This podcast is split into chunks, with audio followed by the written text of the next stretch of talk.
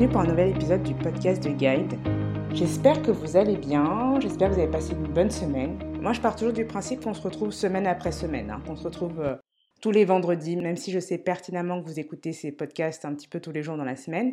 Aujourd'hui, je fais une petite expérimentation parce que j'enregistre debout. J'ai envie de voir si j'enregistre pas plus vite si je suis debout. Je sais pas, je me dis c'est une position un petit peu dynamique, ça me permettra peut-être euh, d'enregistrer plus vite que quand je suis euh, à moitié peut-être affalée sur mon canapé. Il y a aussi une autre chose que je voulais vous dire, c'est que parfois j'enregistre vraiment avec euh, la serviette sur la tête quand je me suis lavé les cheveux, euh, comme sur la vignette. Voilà, donc je pense que c'était quand même important que vous ayez toutes ces informations avant de commencer cet épisode. Euh, voilà, donc c'est dit et on peut y aller maintenant. Bon, le sujet de cet épisode quinze, c'est qu'est-ce qui se cache derrière les génies, les prodiges. Et là déjà, quand je vous parle de génie, de prodige, vous avez sûrement des personnes qui vous viennent en tête, dans des domaines différents, des, peut-être des sources d'inspiration, des idoles. Mais le but vraiment dans cet épisode, ça va être de voir ce qui se passe derrière le rideau. Et d'ailleurs, quand on parle de, de génie et de prodige, j'ai repris quelques définitions. Le Larousse nous dit que par exemple, le génie, c'est une aptitude naturelle de l'esprit de quelqu'un qui le rend capable de concevoir, de créer des choses, des concepts d'une qualité exceptionnelle. On va parler du génie d'Einstein par exemple. C'est aussi un talent. Pour un prodige, on nous parle de, euh, d'actes extraordinaires, de merveilles, d'une personne exceptionnellement douée.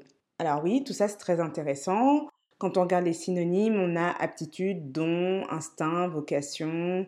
Et quand on regarde bien dans ces définitions, on est vraiment sur une notion de don. On a un don, on est comme ça, et où on l'a, où on ne l'a pas. Et c'est là que moi je trouve que ça devient un problème. C'est toujours quelque chose qui m'a fascinée. C'est pour ça que j'adore... Euh, Euh, écouter euh, bah, des interviews de personnes qui ont réussi pour voir un petit peu euh, l'envers du décor, comment elles vivent l'expérience, comment elles voient les choses. Parce que vraiment, quand on se dit que le génie ou le fait d'être un prodige, c'est vraiment lié à des qualités qui sont intrinsèques, des qualités vraiment innées, c'est... moi je trouve ça tellement réducteur et même nocif. Parce que ça peut vraiment donner cette idée que, bah voilà, il y a des personnes qui vont faire des choses extraordinaires, euh, qui vont être des génies, et cetera. Et d'autres qui auront vocation toute leur vie à être dans le commun des mortels euh, et à pas faire de grandes choses. Alors que pour certains, c'est pas une envie, mais pour certains, je sais qu'il y a des personnes, même des personnes que je connais, qui ont la volonté de faire des choses un petit peu qui sortent de l'ordinaire, d'envie de, de sortir de l'eau, qui sentent un petit peu cette flamme en eux, tout en se disant « oui, mais vu qui je suis, il n'y a pas trop de raisons que je réussisse à faire ce que je veux faire ». Donc là, c'est un petit peu mon mémo pour vous dire à vous précisément « oui, c'est possible, mais il faut juste se rendre compte de ce qui se cache derrière le génie ». Et pour cet épisode, je m'appuie sur le travail d'un journaliste qui s'appelle Malcolm Gladwell, qui a vraiment passé énormément de temps justement à déconstruire tous les mythes derrière les prodiges. Il les a regardés de plus près, il les a regardés avec du recul, et surtout pour nous permettre de, de nous rapprocher d'eux, pour qu'on puisse se rendre compte de, de ce que ça implique en fait, de, de faire des choses hors du commun, et surtout pour montrer que c'est pas le fruit d'un talent intrinsèque, d'un don, de quelque chose de naturel, mais que c'est beaucoup plus le fruit d'un contexte.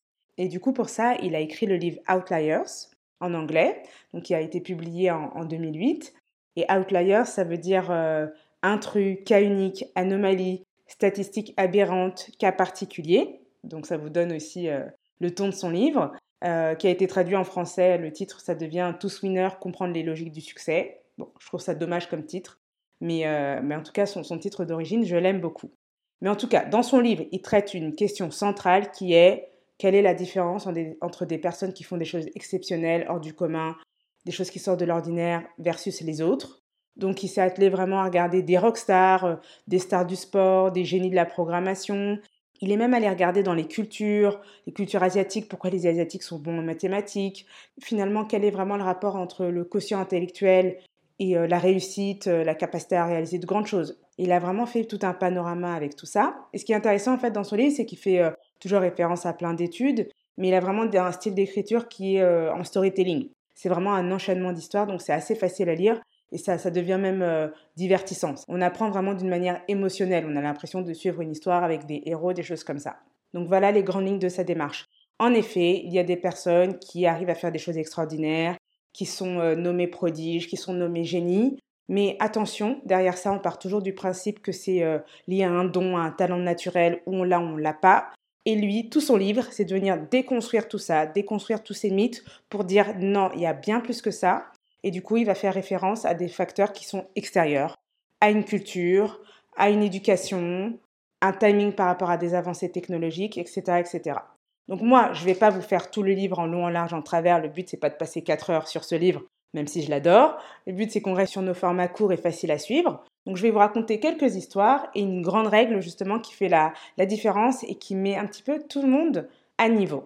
Déjà, pour la première histoire, la première anecdote, il fait un petit clin d'œil à Bill Gates. Donc, Bill Gates, considéré aussi comme un, un peu un génie de l'informatique. Euh, il a monté Microsoft, et cetera. Euh, mais Bill Gates aussi, il est né en mille neuf cent cinquante-cinq. Grâce à sa famille et à l'endroit où il vivait, il a pu avoir accès à un des premiers ordinateurs. Il a pu passer des heures et des heures à prendre en main cet ordinateur. Malcolm Gladwell parle de douze heures par jour pendant sept mois, où vraiment il passait son temps sur cet ordinateur à tester des choses, à vraiment le prendre en main, l'apprivoiser, et cetera, à s'améliorer. Il a pu passer encore sept ans de plus à fond là-dessus. Enfin vraiment, il a été immergé dans ce domaine-là. Il avait le temps aussi parce qu'il était jeune. C'est tout ce qu'il avait à faire. Quelque part, il passait son temps là-dessus euh, versus certains qui auraient eu d'autres loisirs. Lui, c'est ça qu'il aimait faire. Donc, ça lui a donné en effet un avantage compétitif dans sa vingtaine, mais parce qu'il a déjà commencé très très tôt en fait. Parce qu'il avait accès à un ordinateur à quinze ans, là où d'autres, euh, c'était pas du tout le cas. Donc ça, c'était euh, une petite anecdote de, des débuts de Bill Gates. Après, il a une autre histoire sympa aussi sur des, euh, des joueurs de hockey. Et là, il fait référence à un psychologue canadien qui s'est rendu compte grâce à sa femme qu'une grande partie des joueurs de hockey étaient nés entre janvier et mars.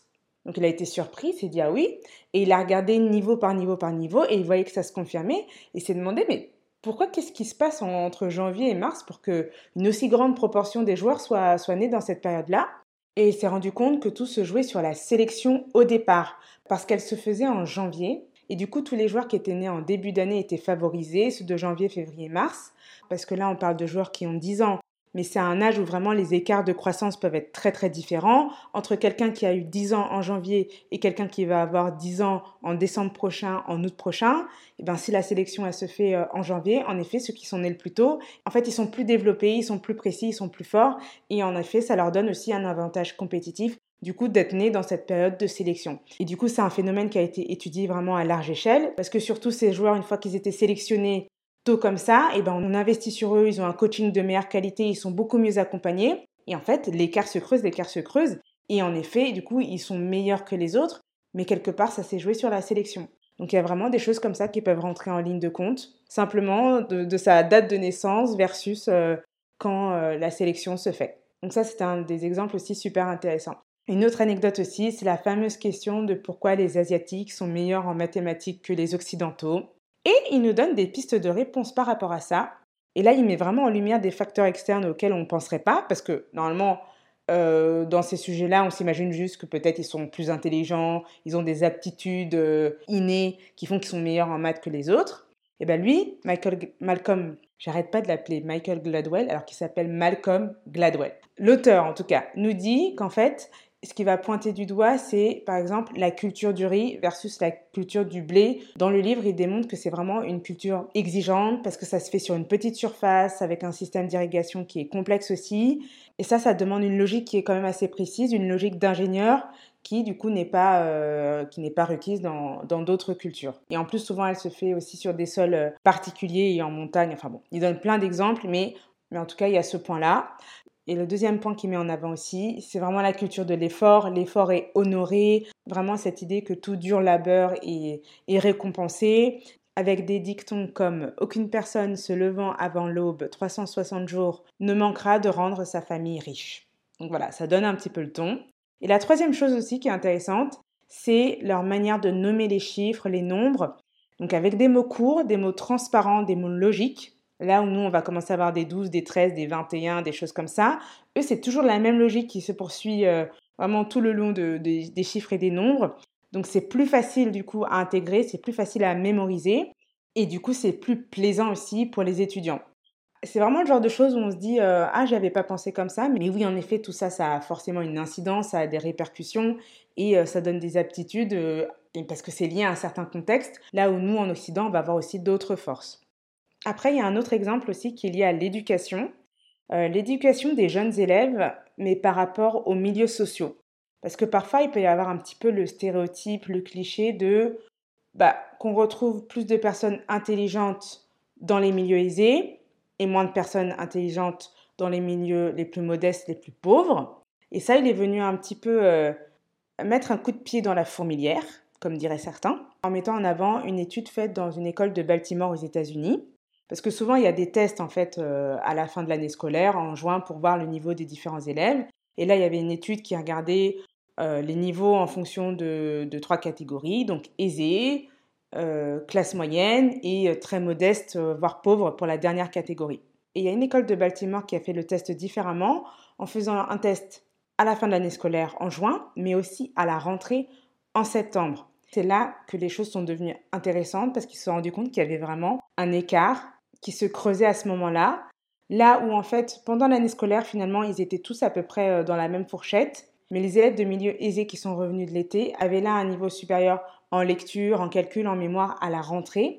Là où les autres avaient même diminué, avaient même un petit peu baissé, c'est comme s'ils avaient désappris. Et là, forcément, ce qui est mis en avant, c'est le contexte familial, l'incidence du contexte familial, en se disant que bah, ces élèves, en fait, potentiellement, ils ont eu du tutorat pendant les vacances, ils ont eu plus d'accès à la culture, il y avait une démarche intentionnelle des parents pour qu'ils continuent à se développer, qu'ils continuent à apprendre, à mémoriser, et cetera. Versus des jeunes issus de milieux plus modestes, où les parents n'avaient pas forcément le temps de faire ça, pas forcément les moyens, où les jeunes sont plus dehors, ou en train de regarder de la télé et vraiment pour du loisir. Et ce qu'il nous dit vraiment avec ça, c'est que non, pauvre n'est pas égal à bête et euh, aisé, intelligent. Non, ce sont des conditions qui se créent autour de ça, qui favorisent ou ne favorisent pas le développement et euh, les réalisations euh, des jeunes. Et maintenant, je vais vous parler de la règle des dix mille heures, la règle qui met un petit peu tout le monde d'accord. Ces dix mille heures font référence au temps passé pour développer une compétence à un niveau excellent, à un niveau de génie, à un niveau de prodige. Et ça nous vient d'une étude qui a été menée sur des violonistes. Ils ont noté que les violonistes qui étaient enseignants avaient quatre mille heures à leur actif, les violonistes qui étaient bons avaient huit mille heures à leur actif, et les violonistes, les solistes de grand talent, avaient dix mille heures à leur actif. Et après, ils ont extrapolé cette étude à différents domaines et ils se sont rendus compte que c'était vraiment une constante qui avait comme ça un investissement fort en temps et en pratique pour développer l'excellence, pour développer le génie. Avec ça, vous avez la grande fourchette et à vous de voir ce que vous en faites. Mais en tout cas, quand on dit pratiquer aussi, c'est vraiment pratiquer de manière délibérée, de manière intentionnelle. Donc, c'est pas juste du loisir, un investissement moyen. C'est vraiment un objectif de progression. Donc, ça veut dire pratiquer des choses que vous n'avez pas envie de pratiquer. Si vous pratiquez, mais vous pratiquez toujours la même chose, ça veut dire que vous êtes en train de vous maintenir. C'est ce que l'auteur nous dit, pratiquer tout le temps la même chose pendant dix ans, bah en fait, vous allez vous maintenir euh, pendant dix ans.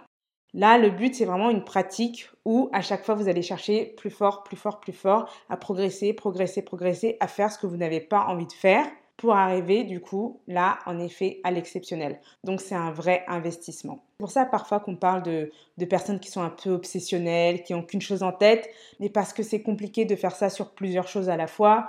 Euh, je me dis, après, vous pouvez vous lancer des défis, de faire euh, des choses les unes euh, après les autres, de faire des dizaines sur des domaines différents.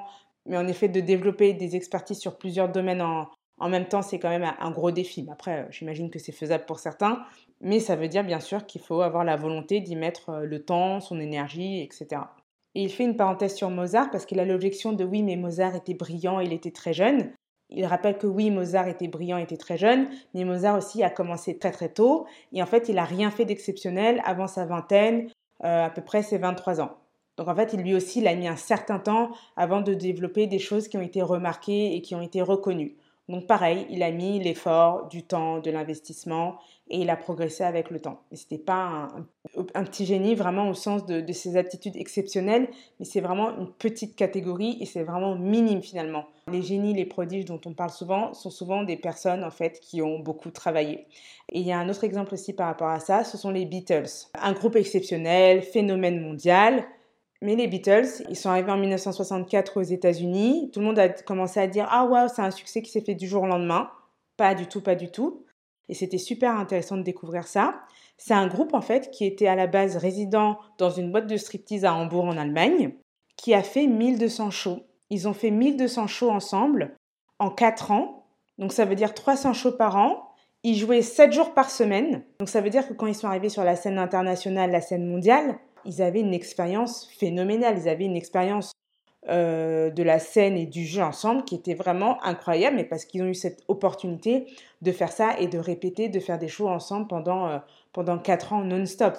C'est ça aussi ce qui se cache derrière le succès des Beatles. Et nous arrivons à la fin de cet épisode. Donc tout ça, c'était pour vous dire que la plupart du temps, l'exceptionnel, c'est pas quelque chose d'inné, c'est pas une qualité naturelle qu'on a ou qu'on n'a pas.